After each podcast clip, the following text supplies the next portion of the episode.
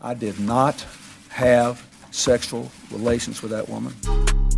Yes or no? Did you ever take banned substances to enhance your cycling performance? Yes. I had no prior knowledge of the planned assault on Nancy Kerrigan. I am deeply sorry for my irresponsible and selfish behavior I engaged in. Hello, everybody. Welcome back to Oops the Podcast. My name is Giulio Gallarotti. For those of you who have never tuned in before, welcome. I'm joined by Francis C.C. Ellis. That's it. Francis, what is going on? Hey, dude, I'm good. What's up? I would like to say at the beginning of this episode, I enjoy spending these days with all three of you gentlemen who are in this room Chris, Ryan, and Francis. I enjoy spending it with all of you listening. I do not take it for granted that I get to sit here and talk shit with one of my best friends and get paid for it. Chills. It's really phenomenal. And I try to remind myself of that as often as possible because it is, I'm living my dream. Oh my God, what a way to start the podcast. Let's fucking go, baby. But also, this was your dream? Yes. Come on. It's my, my dream was can I uh, live my life without having to do anything else to keep my comedy career going? That's cool. That's And- that's cool that you recognize that. And although, you know, I've been living this life for a while, but perhaps not as comfortably as I do now. you know, I, I think of um I, I only say that because for me, I think the, the the more clear manifestation of the dream is when we do a live show of Oops the Podcast. Interesting. You know, because then you're up on stage in front of people, fans or whatever, who are watching you do, and you're you're making money. That's that I would say more likely is living the dream for me. Right. That's like uh, totally, totally. They're two dreams. They're related dreams. But sitting in a in a bedroom with three people clicking their buttons and this is the dream to me, bro. a guy like me who's like, man, I need a snack. I don't know. I don't know if that's. I don't know. Um, speaking really quick. Speaking of live shows, we've got Boston. Oops, podcast live March twenty fourth. Get tickets for that. City Winery. Uh, francisellis.com. You can also go on the City Winery website, Oops Podcast website, find that. It's on my website as well. That's it. Um, and I'm sure that if you have half a brain, you'll be able to locate them. Sure will.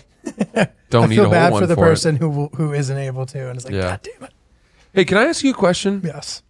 Were there any kids at your high school who, let's say, a girl at your high school who got pregnant, or were, were, was there any scandal of, um, you know, a, a girl whose parents disowned her, anything like that at There your was- high school? There was a guy who had a kid in high school. Come on, but the girl who he had the kid with did not go to our high school. Um, and he had this kid very, very young. I think he must have been 15 or 16. that is bad. That's rough. His name was Stefan. He was a very nice guy. And he was the first person to sell burned CDs. Wow. I bought the G Code Juvenile off of him. I also bought Destiny's Child, uh, Destiny's Child's album off of him. Wow. How much a was he selling them for? I think eight dollars. Uh, that's better than the 13 or 12 that you would pay at strawberries. something like that. He Yeah. might have been doing two for ten. He had a CD burner, which Wow. was a big deal at the time. Yeah. And uh, yeah, Stefan. That was Interesting. it. That was it. and And no, no, like she's living out of her car because her parents kicked. Like Yeah. if there were, it- they weren't high, high profile stories and they were temporary, I see. from what I remember. Were there um interesting. So did people look at him differently? Was there respect for him or was he a scandal? I got to be honest. He was always a very mature guy.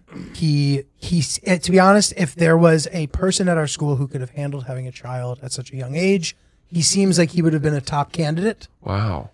oh, look at him. He was an entrepreneur. I mean, he started I, yeah, selling CDs to buy for baby formula, but the, I, the CDs I think were before the car kid, the kid. stuff like that. But it was yeah. I forget specifically how old he was, but he was young. Uh, and but this guy had a mustache in fifth grade. Damn. Like he was a man, young, so he was ready to rock. was hi- the mother of his child uh his age or was she some, you know, older woman? I don't know. I don't. I'm not sure. Um, uh, but and I don't. Yeah, I just remember the kid. It was the first time I'd experienced like a kid growing up, and like in having having it seem like a f- more was happening than the couple years that I had just gone through. Yeah. Like the way that this kid got older. Uh, but I don't remember enough of the Did specifics. Did you ever see or meet his uh, I believe significant so. other? Oh no, sorry. I thought you meant the kid. I think I, I saw the kid. I believe. I don't think I don't know about the significant other. I'm not sure. So you don't know if they were they together? I don't know. Okay, but you saw the kid though. I think he brought the kid to school once or something. Wow. Maybe like after school, like something. But he seemed very fond of the kid. Of the kid. Interesting. Um. So yeah, that's it. That's all I got. Though. What about you? Uh, not at my school. Mm, no, not at my high school. But there, the the town over. I mean, this was nuts. The uh, not the town over. I had gone to a different school from first to eighth grade. This very kind of progressive private school Okay.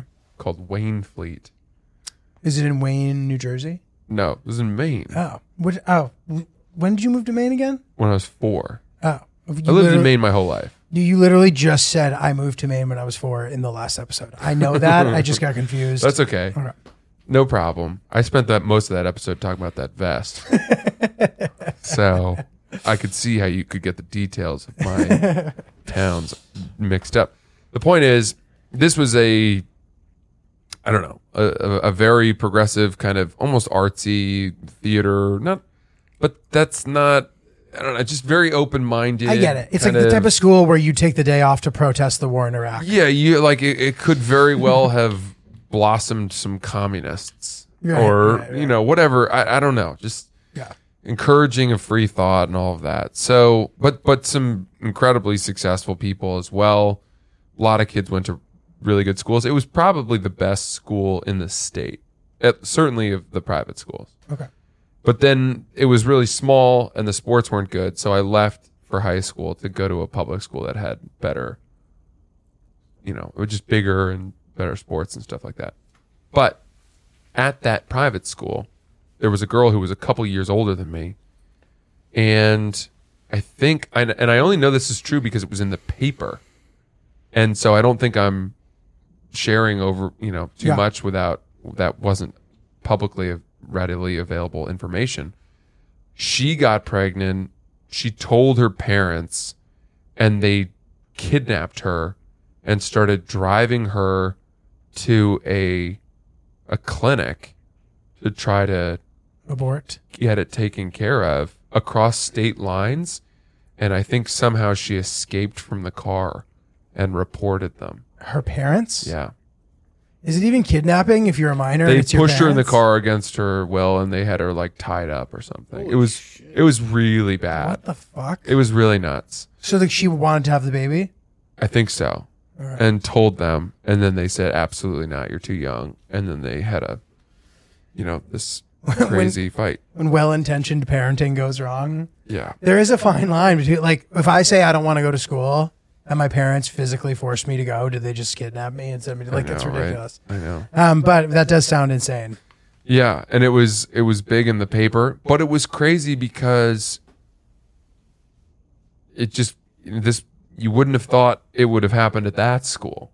Mm-hmm. But sometimes these schools that where there's you know more money and I guess freedom and less structure and encouraging people to kind of do their own thing, that's where you get I've seen it in New York, you know, in my tutoring days, it was always the more progressive, structureless, rudderless private schools where the kids would end up lost and experimenting with drugs and hmm. cutting. Cutting is. Yeah, a yeah. huge thing now. This this self mutilation stuff. Yeah. I, I mean, I remember hearing about it when we were kids. but Yeah. I don't remember hearing about it much, and now it's rampant. Really? Yeah. I At least yeah, in the New York private schools. I believe it. I mean, yeah, I like it's you're gonna have some sort of like teens dealing with their shit no matter where you're at.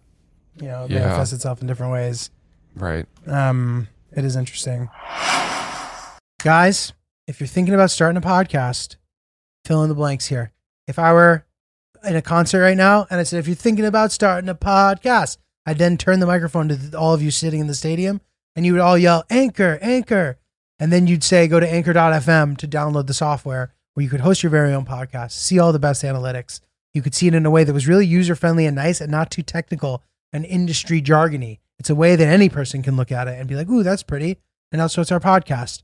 And you, there's no minimum listenership required to advertise and monetize. So you can immediately have ads when you hit the ground running. It's really exciting, really spectacular. If you want to start your very own podcast, anchor.fm, download it now. Do you, do you, like, is there, uh, so first of all, you went from this like progressive, uh, private school to a public school. Was there a, was there, was there a difficult culture curve for you?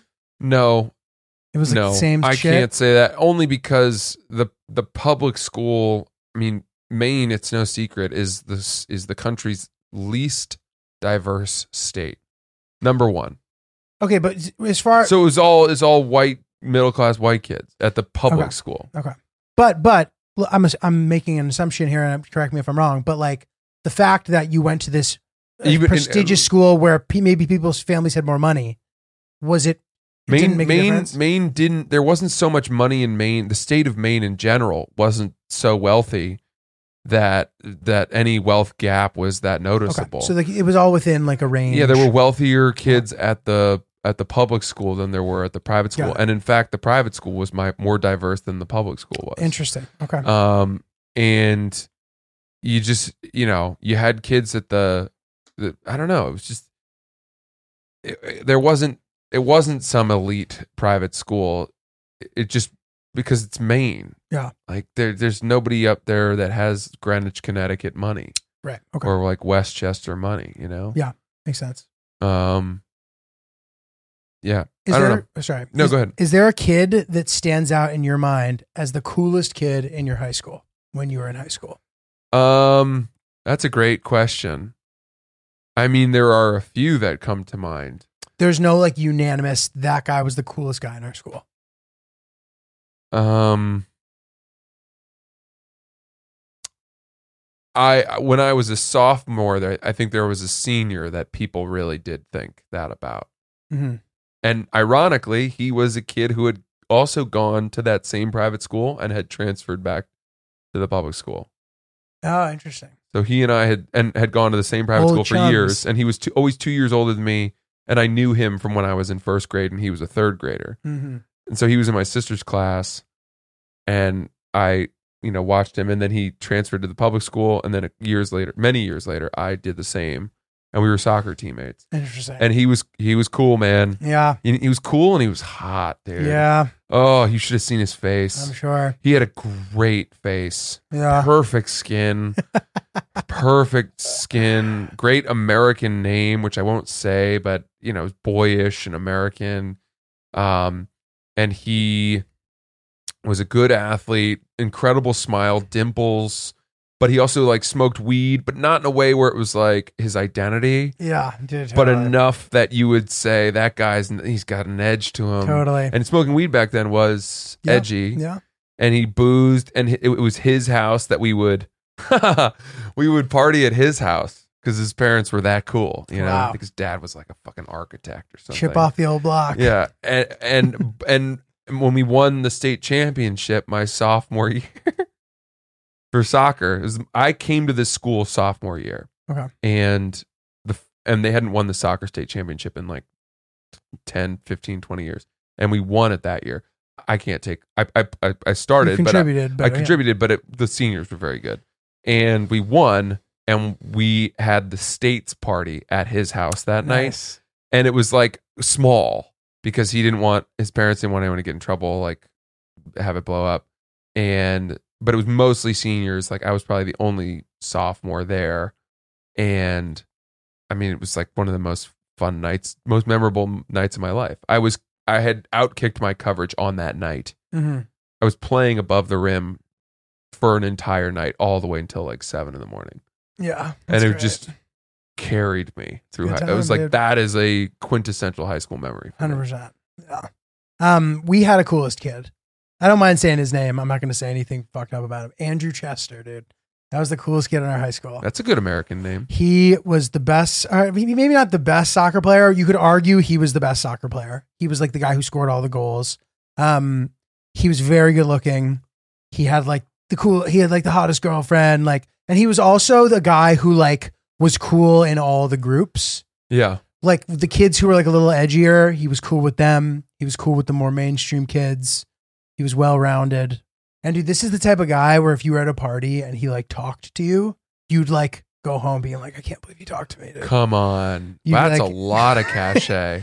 If he like was like, hey man, like and like said something nice to you, that like made You that would set. like make my week. I was Yeah. like, this guy's the coolest. Andrew guy. Chester, was he nice? yeah, very nice. But like, you know, confident. Yeah, sure. And uh How much older was he than you? he was a year older. uh huh. But I would even I would argue that like and maybe I was too disconnected with the seniors when I was a freshman, but like anytime from like sophomore to senior year, anybody between before and after, I think that most kids, okay, anybody who went to high school with me, if you're listening to this and you disagree about who was the coolest kid, I would say that Andrew Chester wins by a landslide, no runoff needed. The election is over. He got secured 70% of the vote. and then the Who rest else? is just kind of fractioned. And then 10% of the people's vote didn't even vote. So there isn't even that many people voting. He got 70, per- he locked in 70%. Of the Now you make me think there actually was a vote. There, could, if there had been, he would have I think he would have But won. how would you know that 10% just But you know- abstained from voting? Okay, but you know how like they'll show election results and they'll show the percentages and somehow those don't add up to 100? That's like what I'm talking about. It makes I the see. 70% more impressive. Some people didn't punch all the way through on their on their ballot. it's impossible for the machines to read. uh always a great guy and then as adults i actually went to his wedding um which was cool That is cool. uh this was a few years back Has he has he continued to do well? yeah i i believe so That's good to hear. i think he has a successful business if i'm correct um and i think a couple of our friends work with him too so he's you know Wow. taking care of the boys My guy uh was really good at th- random things like welding. oh interesting. He had a welding kit and he would solder. Did you guys have metal shop? I think we did. we did too Yeah, he he was into that, and he, you know, I think he was very good at structure building, and I think he was destined to be an architect too. we had a lot of good shop class options there was wood shop there was metal i don't i forget if those two things were the same and then there was also auto Mm. Well, a lot of the kids would just smoke salvia in the fucking parking lot. oh my god, dude! Because the parking lot was connected. that shit'll to. put you on your ass. Because you could just buy it at the local head yeah, shop. we did that. yeah. We did that. My friend Michael and I, one time, my parents were away. We went and sat on my back porch and ripped some salvia. and I don't. I mean, I, I, frankly, I was trying very hard because I had the first time we did it, I, had, I didn't really feel anything, and so I, I really tried, and I still, it didn't, didn't hit me that hard. Like I didn't fully hallucinate. Right, right. Did didn't you ever? You didn't meet God. No, I've never, I've never done it. Never no, done I don't think I would do it again. But it just made my, my I, I told you this before. My dad would drop his car off to have it worked on in the shop, which is a little embarrassing that my dad's car was always there because I was in the class. And people be like, dude, your dad's fucking shitty cars here again. I'd be like, all right, dude. Uh, but like the fact that the people working on his car were like hallucinating while they were doing it is hilarious. Oh. he figured out a good racket. I do remember though that by I think I don't know my sophomore or junior year of college, I came back home and I somehow ended up at someone's house for you know a small party or something, and that kid that had been the coolest kid Ah. was there, Mhm. and now he had grown his hair out really long. He didn't really have that glow on his skin. Oh, he rebelled a bit. And I remember thinking, "Oh, I'm cooler than he is now." Oh wow, the the the cooler becomes the coolie. interesting. Your time had come. That's a lesson to anybody out there listening. you And and and it wasn't it wasn't even a I didn't celebrate it. I wasn't happy about it necessarily. I just remember thinking, "Oh, what he's accomplished in his life I, like I'm I'm I'm I've moved forward and it doesn't appear that he has. And so now I feel like I see what you're saying. You're you're like the the old peak in high school. Yeah, thing. and, and, what mattered at that point, three years out of high school, was very different from what mattered in high school. In high school, what was cool, certainly at my high school, was not caring. You know, not going to class, Mhm. not you know, kids who rebelled didn't give a fuck if the teacher gave them a D. right. Skipping class, smoking whatever out in the parking lot, smoking weed, going to house parties, ruling the beer pong table all night. That was what was considered Yes, cool, yes, and I was not any of those things Interesting. and then that didn't really keep being that cool Got it. Got it. Yeah, and for I mean, after after high school. nothing. I mean, Andrew Chester has continued to excel. well, that's what I'm so happy He's to hear just a, about. he's just an ace, dude. Andrew Chester. Every way you look at it, I want to meet this guy. he's a good guy. He's a good guy. Yeah, Dude, love the athletic greens in our household. This is one of our favorite products. Oh, the old greens. the old greens. Love the greens. We've actually gotten to the point where we have taken our travel packs and dumped them into the original container. ah the old consolidatio. the old consolidazione. Uh, because we uh, ran out of our original uh, stash and we will be ordering more soon. Great, healthy way to start the day. Uh, and I like the fact that it feels like I am doing something healthy Mm. and it starts the day off like and gets you some good momentum. That's absolutely the case, Giulio. I'm proud of you. You're doing great. It's got Appreciate 75 high quality vitamins, minerals, whole food sourced superfoods, probiotics, and adaptogens to help you start your day right.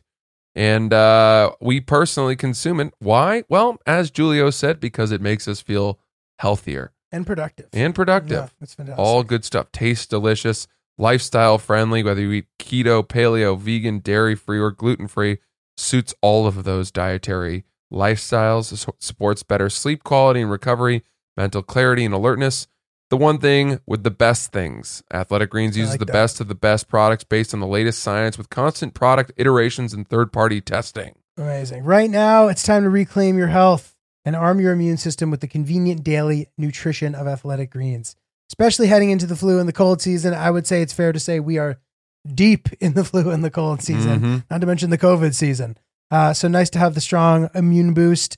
It's just one scoop in a cup of water every day. That's it. No need for a million different pills and supplements uh, to look out for your health. You can take your little pill box, toss that puppy in the recycling bin. Mm-hmm. Uh, to make it easy, Athletic Greens is going to give you a free one year supply of immune supporting vitamin D and five free travel packs with your first purchase. Just go to athleticgreens.com slash oops. Again, that's athleticgreens.com slash oops. Take ownership of your health and pick up the ultimate daily nutritional insurance. Francis. Um, dude, I was, I was thinking about this, you know, reminiscing, whatever. Are there any things that your parents did that would like make you uncomfortable as a kid that you've realized that you are going to do with your kids? Not even having. them Mm. I yet. know the answer is yes. Do you know what they are though? Um, well, I have a very specific memory, and I think it's a little bit on on the topic of what you asked. But my one time we went apple picking in Cumberland, and That's Maine. yeah, and we got to the apple place, and I was a seven year old, six, seven. And I was always moving around, and I picked up a rotting apple that was on the ground, and I threw it and the guy who was running the apple place came over and said, you know, what are you doing? Don't throw apples to me like that, like a Mhm. seven year old or something. And my, I was with my dad, my mom, and my sister, and we had just walked in, you know, paid our entrance fee, whatever it was. And my dad didn't really respond. I think maybe said something like, you know, well, we got it, we got it. We'll t- we'll make sure he doesn't. And then a, f- a few minutes went by. I think they were still talking to the guy about like what the deal was. You get a ladder, you get a bushel, this, this. Mhm.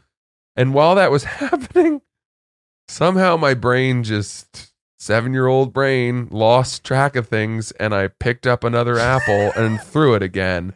And the guy flipped out.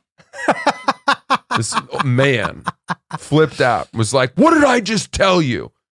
And was really mad at me in front of my parents.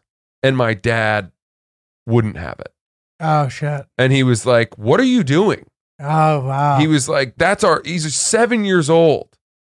I actually, I think my dad said he's six years old or something, Like you're gonna yell at a six year old for for gently tossing an apple? It's not like I was throwing it at people. Were you embarrassed? Oh, I was Oh mortified. yeah. I thought the wrath of God had been levied against me. And my Wait, dad you were said terrified of the guy, not of your dad. of the guy, Oh, and yeah. also of getting in trouble in front of my parents. Th- that was a time when I- you know I I wanted more than anything else to keep my trouble away from my parents. I wanted to keep it off their radar. Mhm. If something happened at school, you know, I one time I got in trouble for snow, throwing snowballs just at recess. throwing yeah, I was dude. always throwing shit. you know, throwing snowballs. They called home about it, and my parents had to sit me down. And I and I thought I was yeah, yeah. thought my life was over Yeah. Yeah. because someone from school had to tell my parents that that You're something bad that I had done, and you just think you you can't differentiate between like that level of trouble and stealing a car at that age. Do you know what I mean? Yeah, there's yeah. there's no any trouble Any from an bad. authority figure having that requires a talking to feels like the end of the world. Um, and so this guy, you know, screamed at me, and then my dad yelled at him and was like, "We're leaving," and we all got back in the car, and I remember my dad and my mom up front were in the minivan or something, being like, my dad's like, who yells at a seven year old like that? My mom was like, well, he was throwing apples. And and I I thought in the back, the thing that stung the most was that I was six and my dad didn't know my age. oh, that's funny. I think I had or I think I was seven and he was saying I was six, but I had just turned seven and he hadn't like factored in. Oh, oh, yeah. and I was That's like, how does my dad not know young. how old I am? Also, you know, like the month. You're like, I'm seven. yeah. That's sick. it stung on top of the of the thing the fact that my parent this was the first time i'd ever seen my dad push back against someone Right, else right. for, for getting me It's in stressful. trouble because Yeah. almost always when i'd gotten in trouble they had had to say well yes you know you shouldn't do that right. and Right. this was the first time he was like fuck that You're you like, know? oh wow, yeah rock your world a little bit. yeah I like that. Um, I, I asked that because I realized, like, my dad, I would ask my dad a question, and he would sort of like romanticize my life in real time in front of me. Huh. He would get sentimental about my life that I was currently living with me standing there, and it would make me uncomfortable. And it was well intentioned, and like you can tell, it means that he was loving. But Mhm. like, for example, if I were to be like, "Hey, Dad, can you teach me to shave?" He would go look at my mom and go, "Did you hear that?" Did you hear that? Oh, you want me to teach you to shave? like, and I feel like I'm going to do that to my children, and I want to try to resist. it wasn't a big deal, but those but those growing pain sort of rite of passage things were were also very embarrassing to yeah, me they're embarrassing. uh when once once you had to start shaving you know my dad my dad would kind of try to he would try to tone it down be like yeah sure we'll get you a razor you know? and and that because he knew that i i was very embarrassed about the fact that my body was Yeah, changing yeah, puberty yeah. was was was mortifying yeah, it's terrifying. um Anyway, another thing my dad would do, and I don't know if this is because my dad was a younger child or uh, the younger of two, or because he related to my brother more. It's probably because my brother is just the, the younger kid needs more defending, typ- typically, Yeah. especially if it's like same gender or whatever. So my brother, in my opinion, clearly broke this uh, video game gun that we had bought. Like it worked. He played the game and then it no longer worked. And I know he used to have these sort of violent outbursts when he'd lose in a level. The game was called Virtua Cop. I believe it was for Sega Saturn, may have been for Sega Dreamcast, but there was a gun that you could buy, a gun accessory. So, in my opinion, my brother broke the gun. Therefore, my brother should be replacing this gun. We shouldn't be splitting it. That was my argument. And my Mhm. dad was like, Well, you can't prove that he broke it. Therefore, I think you guys should be splitting it. And I was like, No, like, that's bullshit. He clearly broke the gun. And my dad was like, All right, well, let's have a trial.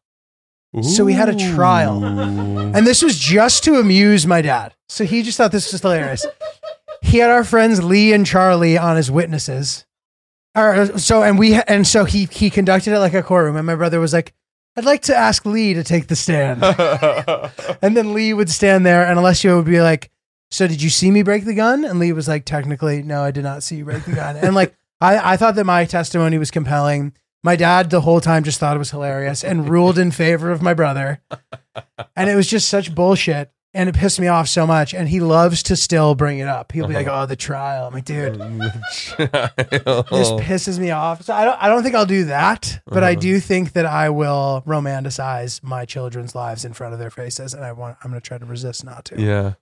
It's cool to observe parents now um, who are employing tactics, you know, with their young children that uh, are are starting to almost conjure memories of how I was parented. Yeah, right. Uh, I was we were with some friends of ours who have two young kids, and um, they have this technique where you know we were over, and it's it's they're the kids sleep in a bedroom. I mean, they have like a two year old and a four year old or something, and they sleep in a bedroom that's just off of sort of the kitchen living room area, and they the parents put on a big ambient noise machine so that those kids won't hear anything and they put them to bed at like seven, right? And then the adults are out and we're all having a couple drinks in their apartment, chilling. And the boy who's older would crack the door because he wanted to hang out with us and didn't want to go to bed, right? Because there's company over, so he's excited. Right. I had been playing with him. Wants to show you stuff. Yeah, he's like, "Oh, this is a new, you know, new friend. Why am I? Why do I have to go to bed?"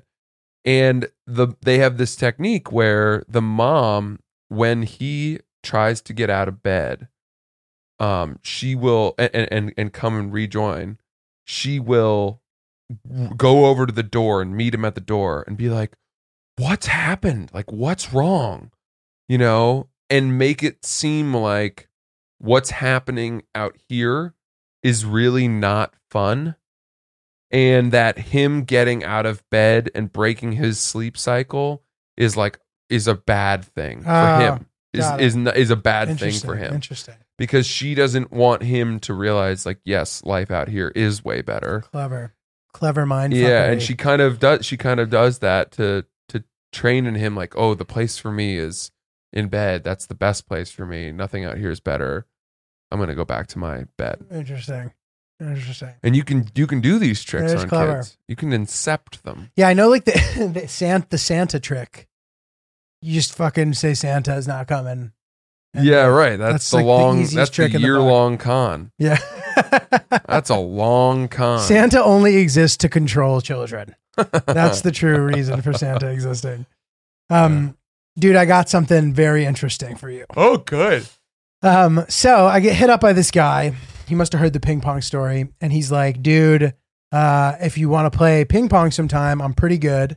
I played tennis, like I was sort of like the, ch- the fraternity champ and all this stuff." mm-hmm. And I was kind of like, "Yeah, cool, whatever." Um, and then he kind of mentioned that he played at Spin, uh, which is where I play often, Mhm. and that was kind of it. those are your home tables yep But he then says this: "Care to make it interesting? uh-oh You win, you get five hundred dollars." Oh my gosh If I win, I get to come on an episode of the pod. oh my god and I was like, ah, this is interesting. But now here's my question. Um, first of all, that could be a funny thing to like put go on Instagram Yeah. live, go Yeah. live during it. Which I was thinking could be. I'm uh, down. I'm down to do it. I, I, you know, I I think we would want to limit. I don't want to like necessarily let him. He gets to be on the pod for like ten minutes. Yeah, guest for a full episode. he gets to be on the pod for 10 minutes if he is as- in fact as good as he says he is um but dude i gotta be honest i wouldn't feel comfortable taking $500 from a member of our community yeah, you know what, Julio? How dare you? unless he shows up with some How fucking, dare you? you? You. That's not. Hmm.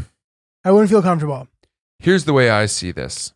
I am more than happy to risk having a guest win s- uh, some airtime on our podcast, but I will not accept that risk for a dollar less than five hundred dollars. so this And was, all that money can go to you. Absolutely, No, you're our champion. this was my thought though what if if what if we split the money well, sure, happily. that makes me feel less no because then i'm taking the risk of playing ping pong with this guy who then is saying i get to come on the pod and say he comes on the pod and he's just like not great he's not great on the pod Yeah, i then just fucked up the pod So you would be you are taking on risk here in theory, Well, which Wh- means you should get some maybe not 50-50. Why don't we say 65-35? sure. 60-40 makes it cleaner. 200 bucks to Francis. However you want to do it. Or maybe Uh, we all get the money. no. Let's let's Divided by 4.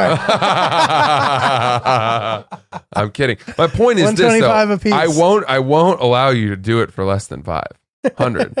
I don't. Well, no, not you won't allow me. You will veto. You will use your veto power. You're right. That I can't. suggesting I that can't tell Fran- you what you can and cannot do. I'm just saying. I have no problem. It's his challenge. Yeah. He determined the stakes. yeah. Yeah, you can't feel bad for accepting the precise stakes that someone else has thrown down. Do you know what I mean? I feel bad for taking five hundred dollars from someone member of our community. Well, this is a guy. This guy knows what he's doing. Listen to the pod. I just it's unclear how good he's going to be. He may wax you, in which case, so be it. I'm willing to take that risk. Fraternity champ to me That's what he said. is not necessarily compelling. so he's a fraternity. Fraternity champ. champ, tennis player as a kid. Now, if he was like, I was, a t- I, I played competitively, like I played, I traveled, I played juniors, I'd be a little more like, okay, maybe. Or if he was like, I played tournaments. I anybody who says they played ping pong tournaments is a person to worry about. Anyone who goes to spin regularly to me is someone to worry about. if you go to spin during the day, yeah, you're someone to worry about. yeah. because dude, like, uh, I I used to play with Judah Friedlander, Yeah, who's a very I've good. Didn't you play with us? That one time, yeah, He's the best ping pong player I've ever seen. yeah. who I've played with, and he beats me. And a guy who plays like that, I know can beat me. So if this guy plays like that, I, I, am not saying I'm definitely going to win. Right. I have to. We'll see. Um. However, I feel confident that I could win. I'd feel really bad if I won really easily. But you shouldn't. This, this Yeah, I know, is I this know. is not something that you have pushed someone to do. Yeah, true. It is entirely their they have determined the stakes. He could be a total hustler. He might skunk you. We don't know. And us accepting it, it- you know, it, I would say it's it's just as likely that that happens as as you skunking him. In which case there's no reason to feel bad because you are entering into an unknown Right. challenge. Right.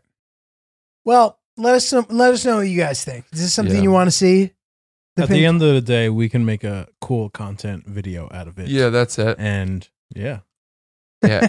and and I think we can afford 10 minutes on the podcast to hear you know his backstory of why he thought this challenge would be why he was willing to risk $500 etc All right. Well, Brian, this is uh let if you think that you coming on the pod for 10 minutes if you were to win makes you still want to do this bet, we can we can make it happen. Mhm. hey speaking of challenges I watched a movie that was really interesting Hmm. it's called The Last Duel What was it about? it's got Matt Damon and Adam Driver and Ben Affleck Interesting. it's a it's a medieval to movie um directed by the guy who did you know gladiator Ridley Scott? ridley scott and he did alien too right I believe so.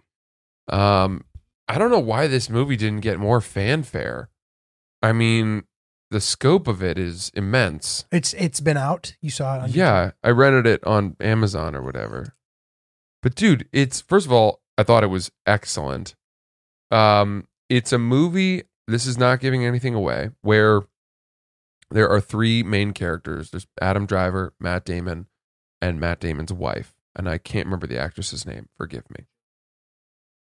Jodie comer? Okay.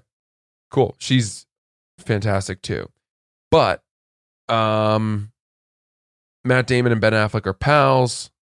Excuse me. Matt damon and adam driver are pals Adam Driver, something happens between Adam Driver and Matt Damon's wife, Jodie, Mhm. and they tell the story from each person's perspective. So the first act of the movie is the story told from Matt Damon's perspective. The second act is that whole same story told from Adam Oh, Driver's cool. perspective. And then the third act is told from the actress's perspective. That's fun. and you kind of have to piece together your own truth. I Um, like that. And it doesn't feel super redundant to see the same scenes from a different perspective because they do it quickly enough that they're not glossing over the same stuff. And then it and it ends with, you know, a crazy duel Oh, crazy. that is, meant to settle the score between the two of them. And a duel back in then, back in those days, started with I think I think if this is historically accurate, started with a joust. Interesting. I was gonna ask. and you're on it's two guys on a, on horseback given a lance and they'd ride at each other and try to knock each other off the horse. Mhm. But a lot of the time they'll hit the shield or whatever and Yeah. get knocked back, but they'll stay on the horse and then there some squire gives them or a page gives them another lance and they keep reloading and running at each other So galloping only jousting. well and then until someone get, finally gets knocked off the horse and then presumably it, it's a fight to the death Oh, wow! So you will have kind of halved their energy source, i guess and then you got to take them down on the ground. I suspect there were times where the, the, the joust might have killed one of them okay. because maybe if you can, you know, get your lance in the perfect spot, Yeah. you can hit them in the head and they die. But they're wearing, you know, metal helmets and Mhm. stuff. But the the battle scene in the mud and you know the trying to kill somebody who's wearing full armor yeah. It's, with a heavy sword. I mean, dude, it's it's awesome. Yeah. That's It's very dramatic. It's very dark, and there's some pretty unsettling scenes. So, trigger warning. Uh, apologies if that's you know I don't want to lead anyone to something they don't want to watch, but I was I was really impressed, and and this movie stuck with me for a while, seeped into my bones. I gotta check it out. Yeah. Um, dude, this reminds me of something. I I did a pilot for MTV in probably 2016, where me and one of my boys, Ben DeMarco, who you know, Mhm. uh, we would uh, play these games of chance against each other, and the loser would have to do stuff that like really sucked. That was also kind of funny. So one of the things that I had to do was wear uh, a full uh, medieval armor, head to toe, and walk to medieval times in New Jersey in the armor, and then where I we get the shit kicked out of me. Wait, And- wh- why? Uh, just like that's just how it ended. You get your the shit kicked out of you at medieval times? Like first a knight would ca- showed up and like scared me, and then like Benny just would like come and push me over while I was like wearing the armor, uh, and it was pretty funny. But dude, that shit is no joke. How heavy, yeah. how painful that it ended up being. Also, because like the armor was like falling off, and like it, it was So like you did walk. yeah. Well, I mean, I took the ferry. You have to take the ferry to get to New Jersey. Yeah, bro. All these people were taking pictures of me. I'll show you. It's, it's so stupid, but funny, but very funny. And then how long is the walk from the ferry in New Jersey? It's far, dude. tens of miles. I think I, I think less than ten, but like it's fucking far. It sucked. anything, anything, anything longer than a mile. I mean, in that attire. Dude, yeah. It was Can you crazy. look up how far away medieval times is from the ferry? Uh, in Hoboken? Whichever one. Yeah, yeah. Um, dude, it sucked ass. But that was that was a fun little. I wish that that show had gotten made. What happened with it? Just eventually didn't get picked up. It just didn't get picked up. yeah. But it was a network pilot. Um, what's up? Was it in Lyndhurst? I think there's only there's only one. I think there's one, but that's 25. That's eight and a half miles. Yeah, yeah, yeah. That sounds right. Eight and a half miles, Wow. dude. It sucks.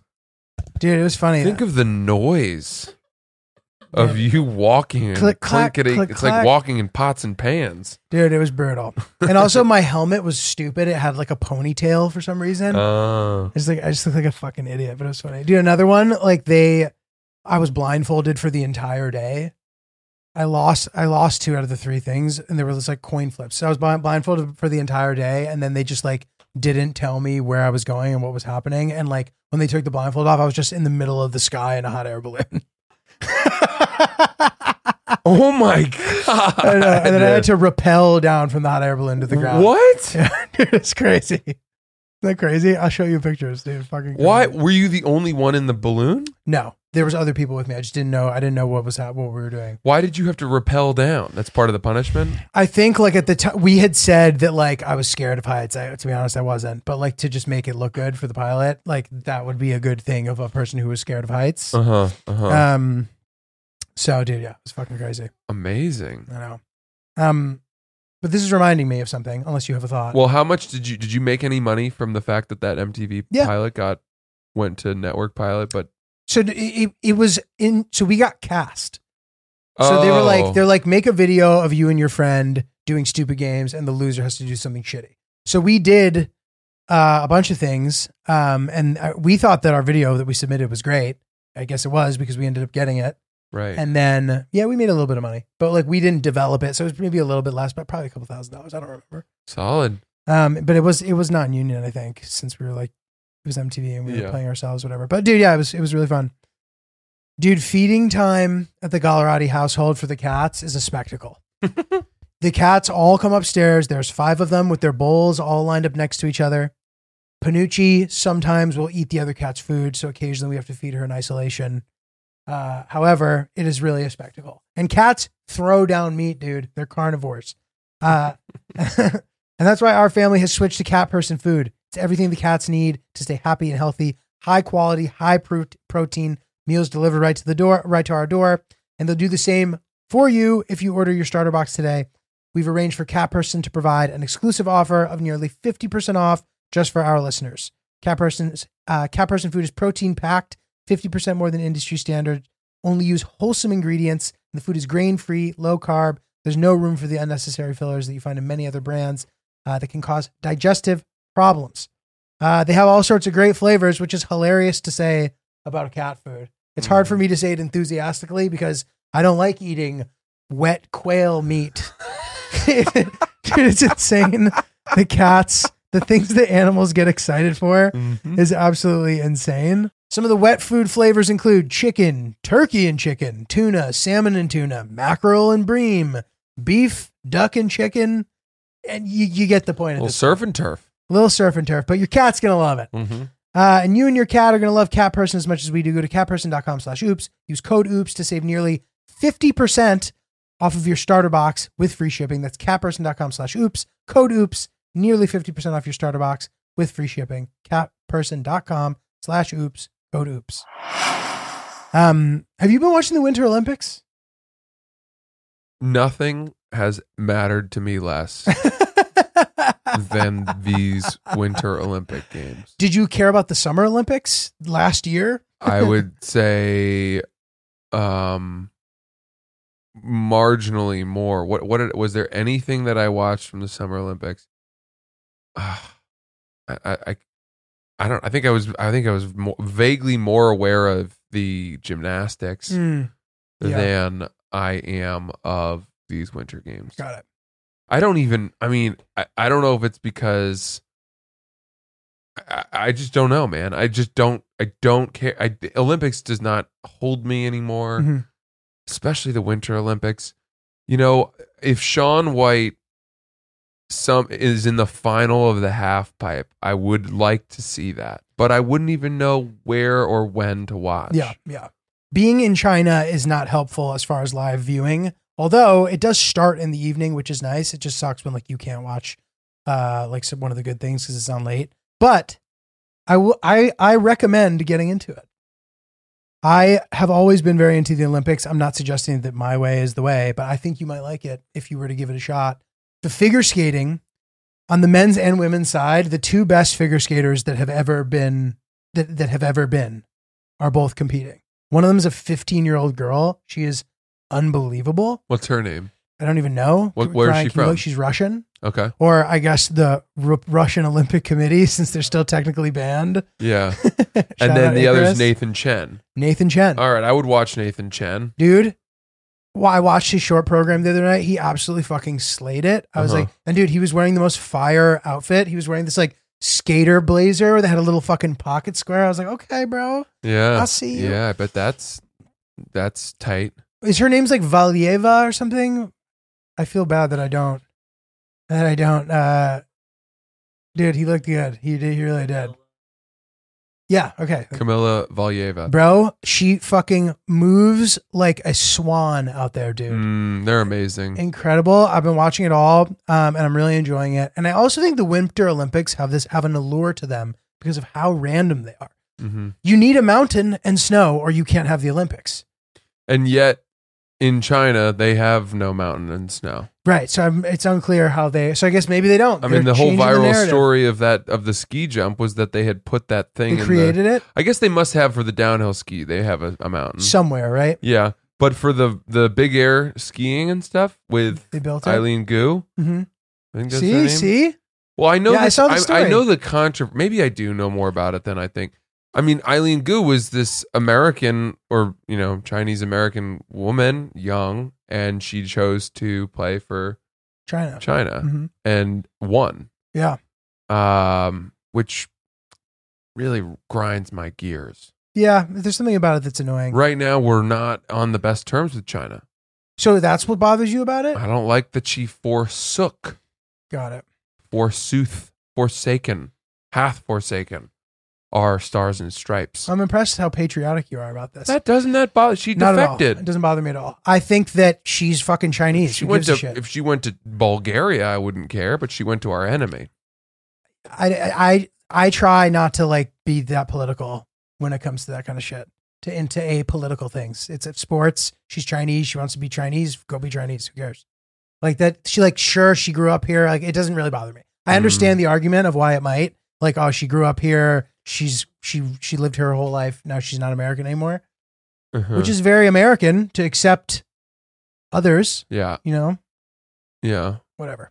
No, you're right. Maybe it's um maybe it's small-minded of me to have that reaction. I don't know. I want to I want to challenge you to. to I feel like. I'm not the only person who's bothered by the fact that she did that. I mean, it's it's been news for a reason. Yeah. I agree. Yeah, no, I don't think that you're uh, being controversial at all. Um, but I'm I think it was also that nobody expected it to happen. There was never any indication. I, you know, I, I think I don't know. That's my understanding of it. But again, I really have not been following it that much. um, all right, I want to I want to challenge you. Oh, good.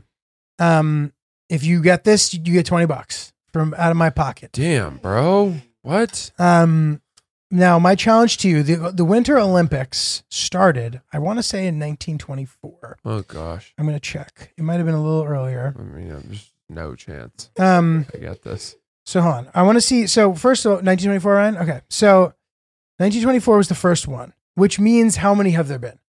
50, 20? I can't really do the math off the top It's of my every head. four years. So 1924, it's 100 years. It's 25, 25, Olympics, okay. something. 24, 25. If you can name, if you can name seven of the places that those took place, I'll give you 20 bucks. Okay. Nagano, Torino, um, Not including this year. Sochi.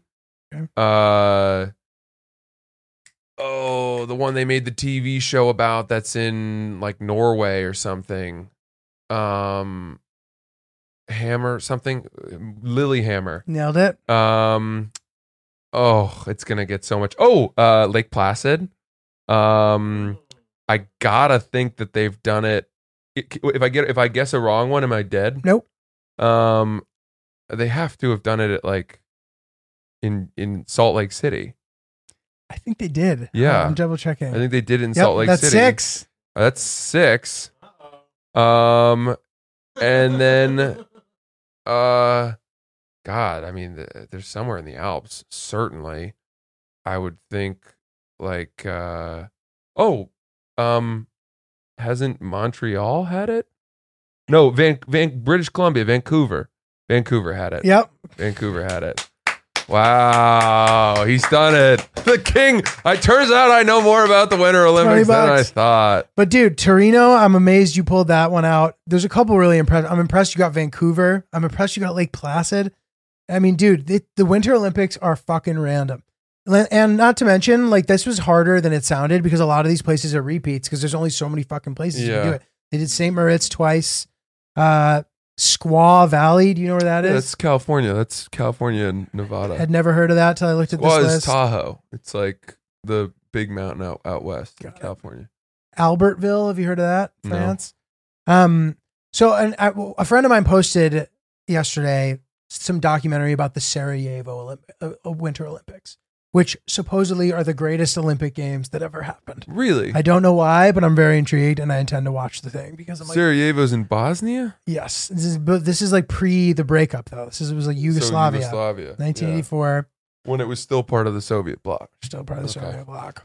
Um, dude, the so some of the uh, Olympic, and I know that people this isn't like a hot topic, or like maybe it is a hot topic. People love to make fun of curling, but like the biathlon to me has to be the most random Olympic sport or sport. Period.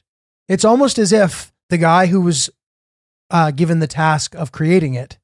By the way, for those of you who don't know, biathlon, you cross country ski, shoot a bunch of targets, cross country ski some more, and I think you do it a couple times. Mhm. But it's almost as if the guy who was supposed to think of it, they came, they showed up the day that they were going to get it from him. They're like, all right, so what is what's the biathlon? And he was like, uh, and just like looked around the room and saw a gun and a pair of skis and was like, okay, this is going to be it. It's so fucking weird, dude. Mhm. What a weird sport. Do you think there's money in the biathlon? Do you think those biathletes like make money from biathleting? Dude, I, I always wonder about that, and I always wonder if if the only place that they make money is in selling, you know, putting their face on biathlon gear. Like I'm sponsored by the gun company that has the strap that allows you to put your cross country skis all in one bundle together. So that's that's the only specific item is that strap, that like backpack thing. Yeah, right. Yeah. but the- Otherwise, the- a gun's a gun. Like, yeah, but I don't think they, they it's a spe- with. it's a they have- biathlon gun. Yeah, there's a specific type of gun, I think. It's the crazy. Like, what on But earth it's is it's that? it's a good point. I mean, are there is there a family in Vermont that's going out for a you Dude. know, a good old ski shoot? It literally. It Yeah. makes the Olympics that much more impressive because a lot of these, most of the athletes in the Olympics are people who have real jobs, Mm-hmm. and then they are dedicating all the rest of their life to like perfecting this skill, Yeah. where they're only going to have three chances in four years to compete. How do you not just have a complete mental breakdown? Well, a lot to- of them do. I mean, that that Michael Phelps documentary on HBO was haunting. I need to watch it. I mean, It's amazing. it's really sad about the uh the prevalence of depression and suicide among Olympic athletes. Oh my god. Uh a lot have killed themselves. and it, there's just so much pressure and i think it's such a difficult sport to sort of structure your life around because it's every four years you know you go up you do your thing you have a second to get it right and if you fail then it's like well now what I know. I, I feel bad what yeah. we've done to Michael Phelps as a society. Him being in the therapy commercials, like, bothers me. Being the therapy guy mm-hmm. bothers me. Like, as if, like, uh, no, correct me if I'm wrong. Did he really do anything that bad? How many the big thing that his big his big fall from grace really was the picture of him holding the bong How on earth? because it was right when he got the wheaties box Yeah, and who gives a shit. it was in a tabloid and everyone made there was an uproar over the fact that he was smoking weed. It's like if that happened today, nobody would give a shit. That that is complete fucking bullshit. And I might be completely wrong about this, and I need to watch the documentary, but I see it in his like demeanor when he does that commercial that he's like, I fucked up. Yeah. And I want to be like, dude, no, you didn't. Your you your legacy to me is untainted. You're the greatest Olympic athlete who has ever lived. If you want to smoke the bong, go ahead. I know you got a couple DUIs, I think. But even that, dude, yeah. I know plenty of people who've gotten DUIs. Yeah. They don't have like a DUI tattoo on their fucking forehead. You know what I mean? People get DUIs. Right. You shouldn't be doing it. But that doesn't mean he's not a role model. I agree. You're right. And maybe the DUI I said his bong thing was his fall from grace. I think the DUI probably Ryan, did, can we get a did fact check? more to hurt his image. And how many DUIs? I think If it's just less than, if it's l- more, if it's two or less, I'm I, I completely stand by it. So you know how you always tell me that I'm always bringing up celebrity encounter stories. Yeah. Here we go. I've met Michael Phelps. how? When? I've Where? met him. He and only I've- got one. Yeah. He only got one, and we've done that to this man. So, okay, this is a funny story. So I I was can playing golf at a very nice course called Sebonack out in the Hamptons, Where is it? Southampton. It's right near. I mean, it's right near uh, Shinnecock Yeah. and National. Those three are all right next to each other. And I was on the driving range and it was early in the morning and there was nobody else out there. And then two or three spots over was Michael Phelps hitting.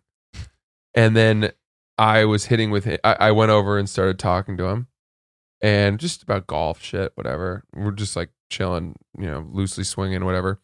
Very nice, very affable. I was, you know, and whatever. And then a guy came up and said, Hey, I'm Matt. And it was Matt Lauer.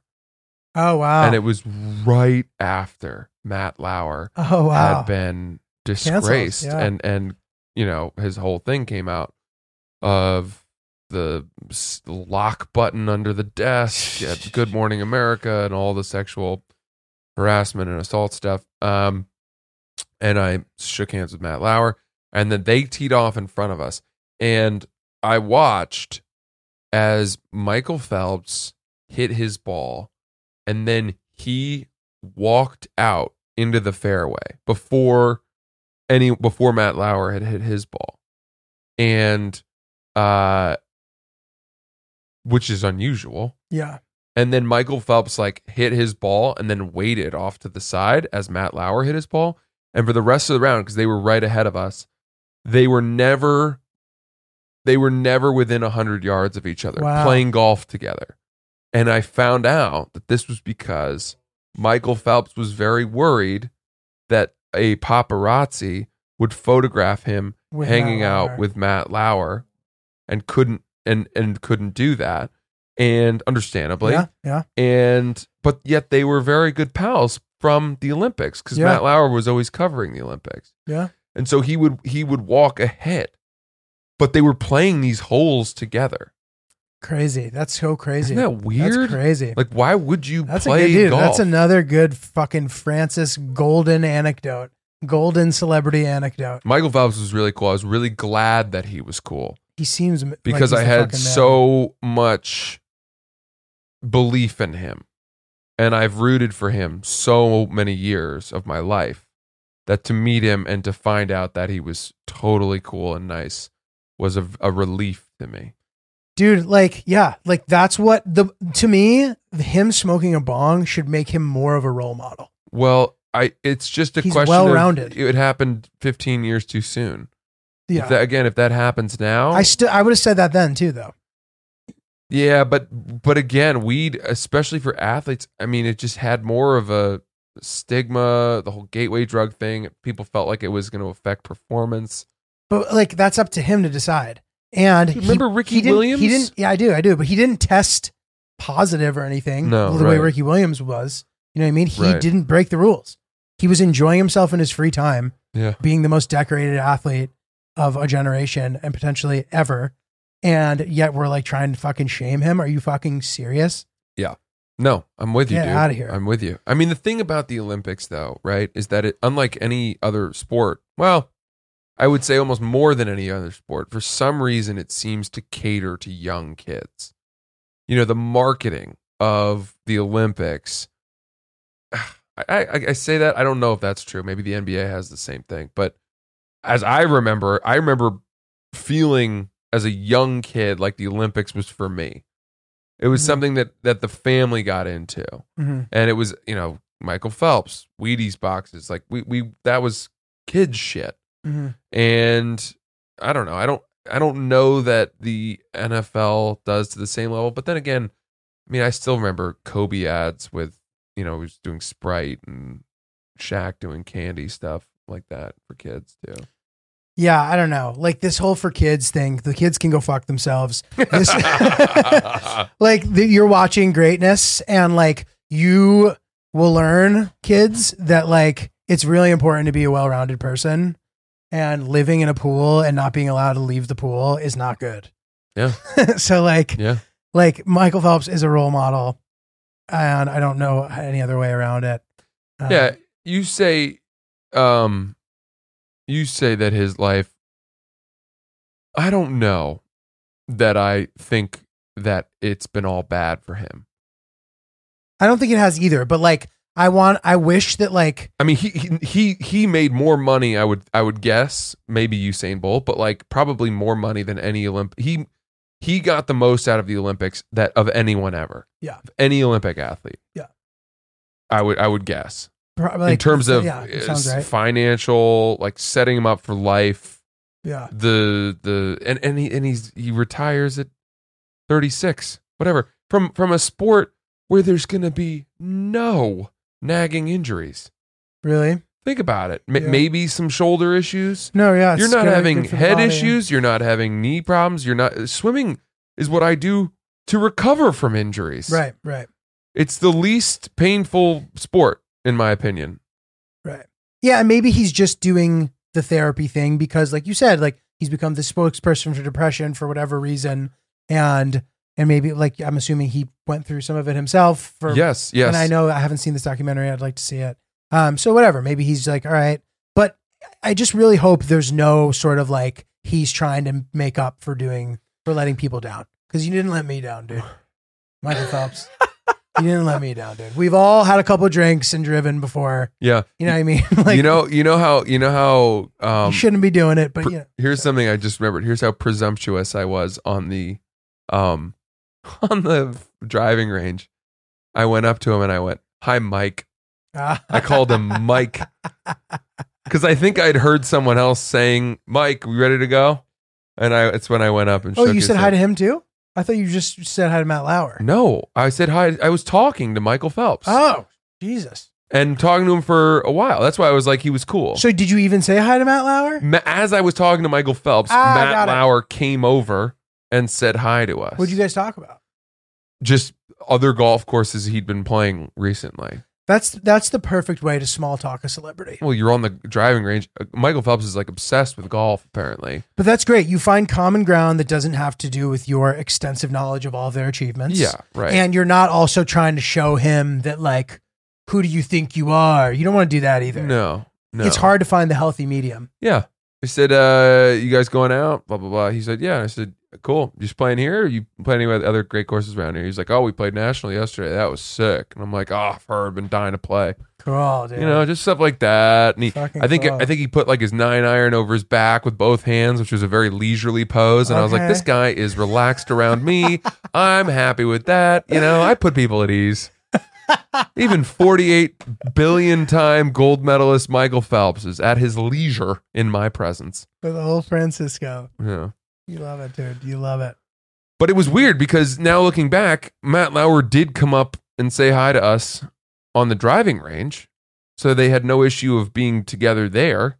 But then as soon as they were out on the course, I guess my guess would be that out on the course, it was harder to prevent a photographer from like coming through the woods. And also maybe maybe that that's probably a good point, but also maybe like when you're at the driving range, he could have just happened to have been next to Matt Lauer, as opposed to if you're playing golf, you are with each other. It's- Yeah. it's harder to. That's fair. That's fair. I just I don't know the answer to that. I mean, uh, everyone knew Matt Lauer. I think was a member of this course, and I don't. I think people knew that Michael Phelps was not. But but you're right. I'm I'm I'm. What's the term? I don't know. I'm like pick, picking at hairs or something. Oh, nitpicking. No, something about hairs. Hairs, hairs. Somebody used this aphorism with me recently, and I was like, I've never really known what that what means. That's interesting, dude. Yeah. It's, ugh, whatever. Fuck. well, dude, I recommend um, splitting hairs. You're splitting ah, hairs. Yeah. All right. Recommend watching some of the the Olympics. The individual short and free skate are both coming up, Okay.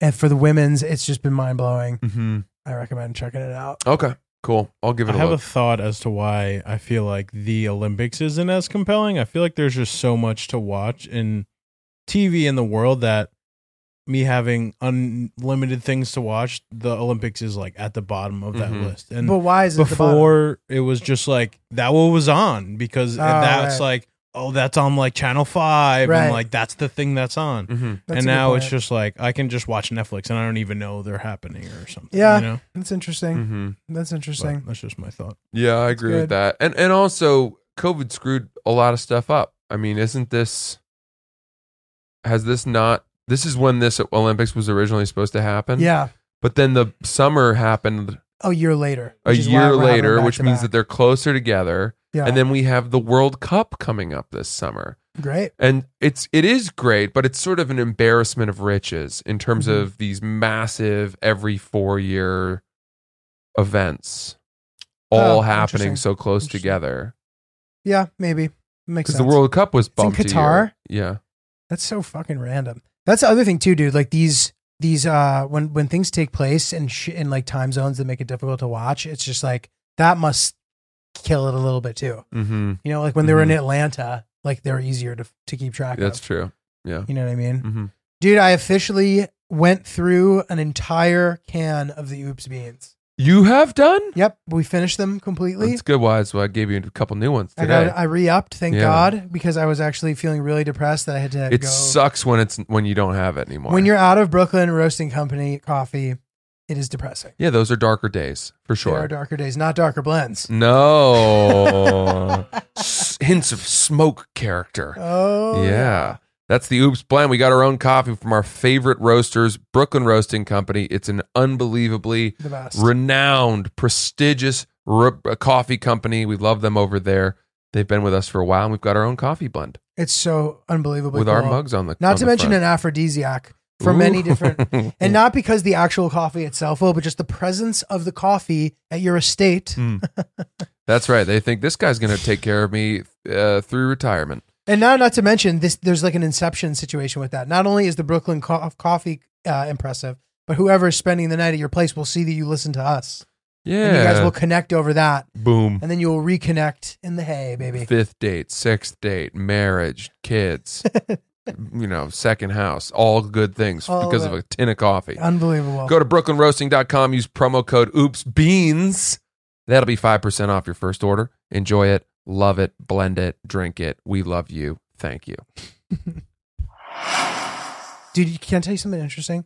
So, I don't know why this made me think of Russia. Obviously, we're talking about Russia and Olympic Committee, and you even even telling me about you saw we're watching a good documentary. Oh, uh, can I wreck that really quick? Sure. The documentary, um, I think it's called Winter uh, on Fire. Is that what I said it was? I don't know. You never told me It's what it the called. documentary about the 2014 Maidan Revolution, M A I D A N, in Ukraine, which I watched this documentary from start to finish. I am so embarrassed that I did not know about this or know more about it. It is insane. It is a full blown war in the streets of Kiev. Yeah. like- It makes Occupy Wall Street look like a joke. it really does. I mean, you have police officers with sniper rifles killing citizens crazy. for peaceful protest.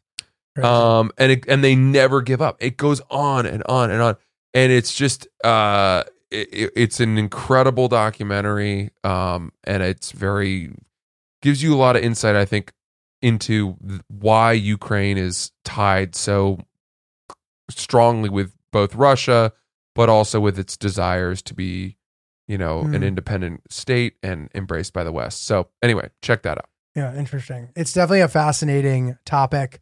And also just a classic example of I guess we don't have to like get into this this late in the episode, but like not understanding, not attempting to understand Eastern culture or like why Russia, why Ukraine is so important to Russia. Not understanding that at all. There's like many reasons that are compelling Mm-hmm. and just being like, I don't know. It- it- we have a, we're good at undercomplicating, complicating, Yeah. complicated things, Yeah.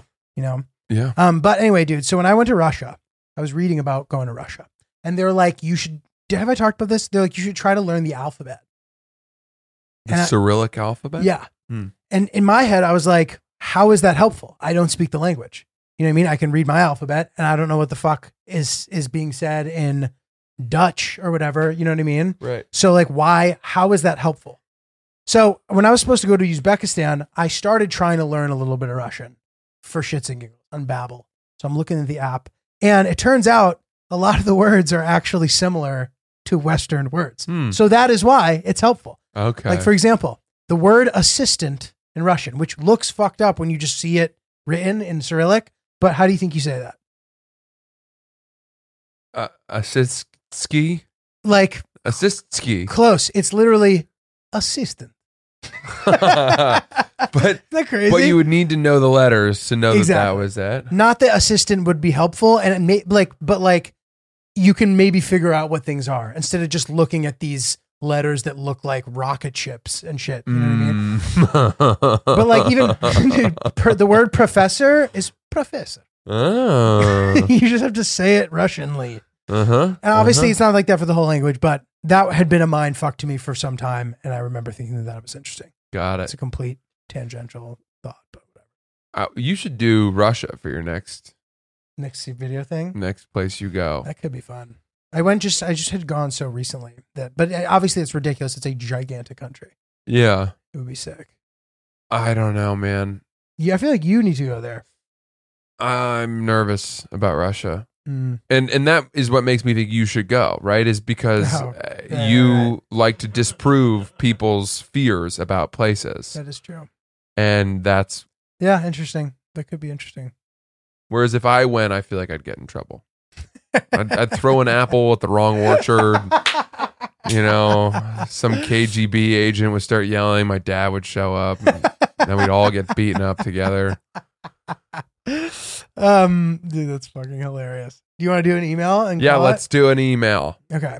Um, which one are we gonna do here? Um, okay. This one's called "Seeking Your Thoughts on Restaurant Feedback Etiquette." Hi, boys. Insert standard commentary. Love the pod, but seriously, my boyfriend refers to you guys as the boys, i.e., hmm. quote, "The boys really recommend this restaurant in NYC." That's cool. That is cool. It's become a fun tradition for us to listen to your apps and debrief throughout the week. So I'm writing to get your views on real time restaurant feedback. I'm always one for respectful but honest feedback when the question is, How was your meal? is asked. Note, nice, not rude. Uh, but I'm always scolded by my dining partners for the uh, for embarrassing them or that it's pointless. To the point uh, where last week my boyfriend found a piece of glass in his food Oof. and he felt awkward raising it with the staff.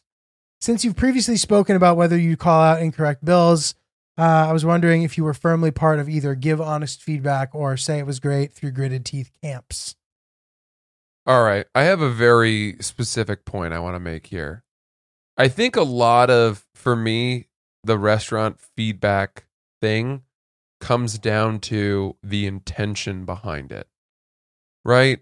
Mhm. So if their intention in raising the fact that they found glass in his food is to let the restaurant know, hey guys, heads up, this happened. You know, I just want to make sure it doesn't happen again. Help you guys out. Try to avoid it. Whatever. Make take a look and see if there's a broken glass. What what whatever it may Yeah. be. Bring it to their attention, right? For their their sake. Great. That's great. Mhm. But if your intention in bringing it up is to get a free meal or to like show, you know, sort of scold them or something like that, I hate that. Yeah. I hate that so much. And you, it's that the story we talked about the restaurant in Brooklyn, we went to, where there's like you can you can feel the entitlement. Diners often are entitled. You think that this is a service I'm paying for, yada yada, and they and they lose sight of the fact that these people are working their asses off. It's still a job for them. It's not a perfect science. Food at restaurants, Mhm. things do go wrong. Yeah. and you know, Yeah. you hope for the best, but whatever. So um, that's my thought: is that it, comes down to what's your goal in Right. in in providing feedback. Right. Dude, totally. And and if you extend that really quick, if you extend that out like by writing a Yelp review, you can write a Yelp review, right, with the with the goal of informing other diners about what to expect at that restaurant. And say, you know, you give it a four star review and you say, like, yeah, it was great, but you know, this happened and this happened, and it was pretty cold. The door let a lot of things in. I don't know. We'd go back, the food was solid. Fine. But if you write a one star review because your goal is to hurt the business of that restaurant and you want people to not go there and fuck this place, like you're just a vindictive person. Mhm. And, you know, just because you had a bad experience doesn't make you judge, jury, and executioner of a place that's trying, Mhm. hopefully trying. Now, if they fucking come out and spit in your food and slap you in the face, like go for it, whatever. If it's truly some criminal thing they did, yeah, all bets are off. But I don't know. That's that's my theory. Yeah, I think that's good. Um, my the only thing I would add to that is, you know, if you have feedback, you should hopefully be giving it and not have to wait until you're asked. If you feel so strongly about something that you need to tell them, tell them whether or not they're like, "So what'd you think?" You shouldn't. That shouldn't be your moment. Mm, You know what I mean? Yeah. If you had nothing to say before they asked that, you probably still have nothing to say. right. If you have something like a glass to share or like whatever, um, I think it's it's fine. And especially if you have something good to say, which I think is she. she Yeah. is, um, Yeah. point as well. Do you uh do you think that if someone has an issue with their food or or something that they should alert the group that they're going to raise the point? maybe, maybe because it could make people uncomfortable. Yeah, you're affect you can be affecting the group. Yeah, you should tell the group. That's funny, dude. I never even thought Should you that. ask the group if you should do that? I think that there's a way to be like, guys, listen, I this happened, as you all know. I feel like I'd like to mention it. I want you guys to know because just in case anybody strongly objects, I would probably respect your strong objection and not Yeah. say anything. Mm-hmm. That's how it's Yeah, occasionally when I was a kid, my mom would would bring up, you know, that her if she had a piece of fish or something that was like frozen in the middle, Mhm. she would say she would bring it up, and my sister could not handle it and would get up and leave. She'd leave the table for 10, 10 minutes un- until the controversy had passed. She was so conflict averse. It didn't bother me that much. That's fair. Yeah. But I understand. That's a classic kid being embarrassed to the parents. My parents are are nice, but they're my dad asks for a lot of stuff. So like Uh-huh. he'll never send something back, but he'll be like, Can I have more ice? Can I have more water? Can I have a lemon? And then he'll like make some commentary. He'll be like, Can I have more water? yeah, I love water. Big water drinkers. Dude, speaking of water, I just lost my fifth hydro flask. Uh, and you know what hurt especially about this one was that I had I we were had just I had talking about this. Yeah. what's that? We were just talking about hydro flasks. Were you? Couple, no, we were a couple episodes ago. Were we? You, we were talking about when you bring a hydro flask. Guys, by the Oh. way, Francis and I are living in a vortex of our podcast and we don't know what the fuck we talked about. When someone's like, dude, last episode when you said this, I literally am always You're like, right. I don't know what you're talking about. You're absolutely right. So, I don't- People yeah. message me and they're like, "I got this thing," and I'm like, "What do you mean? Why are you telling me?" And they're like, "You talked about it." And, um. Anyway, okay. So so I had to buy my okay. I I lose them. I lose them like they're hairs or something. I, they are, but it is also the most important, arguably the most important thing I in my life item. And um, this one was especially sad because I think it was the third hydro flask that I bought. I lost it, but I left it in a friend's car, and I told him. And then he didn't return it to me for months, Mhm. and he finally returned it to me in Colorado. Wow. Like he put it in his bag and and and brought it to Wow, Colorado and handed it to me there. So by that point, I had bought a fourth one to replace it, and I had lost that one. So him giving me this bath was like my fifth hydro flask, even though it was just my the, the third one. And then I just lost it.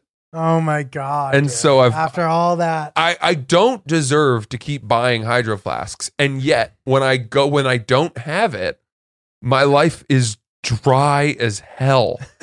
I genuinely had this thought the other day. I was like, if our apartment burned down and I only had time to bu- to get one thing, it would be my hydro flask because you got to believe you're going to be inhaling a lot of that smoke from the house fire. You're going to be thirsty. Absolutely. You're going to be choking. You're going to want some water. And nobody deserves to die thirsty. You know what I mean? So I'm going to get my hydro bro. flask. Yeah. Um, that's amazing. But this time, this time I got a different kind. Oh, that thing's sick. This is a CamelBak. I went to a different, uh, I like the hydro flask better simply because it's got that sippy nipple type thing. Mm. Whereas this is, this is just a hole. just a dumper. It's a hole. You got to dump it. Yeah. with the with the sipper at night, that's the best part. When you're thirsty in the middle of the night, you just grab it and you bring it to your mouth. Now I got to tilt. Dude, I thought the highlight of our last YouTube video that was not the podcast we did the Would You Rather was you miming drinking water with no elbows. I laughed really hard last night at 3:30 a.m. in my bed when I couldn't sleep. Um, That's so good. check out some of our side content on our YouTube channel. Yeah. Um, and do you got anything else? No, dude. Um, we have stuff coming up. I'm going to be in Panama City Beach February 26th and 27th at Harpoon Harry and Longboards. You can get tickets on my website um, or in my Instagram bio, whatever. Uh, we are going to be at City Winery in Boston March 24th, Mm-hmm. one night only. Uh, you can get tickets, Francis' website, my website, the Oops page. Google it. You'll be able to find it. Francis, what do you got coming? Yeah. Uh, I've got uh, Bananas Comedy Club in Hasbrouck Heights, New Jersey, February 18th and 19th. That's this weekend, I think. And um, and then I'm in Gotham for New York City. My big New York City shows. That's April 8th and 9th. Those will sell out. So get your tickets now. FrancisEllis.com. Hope to see you guys there.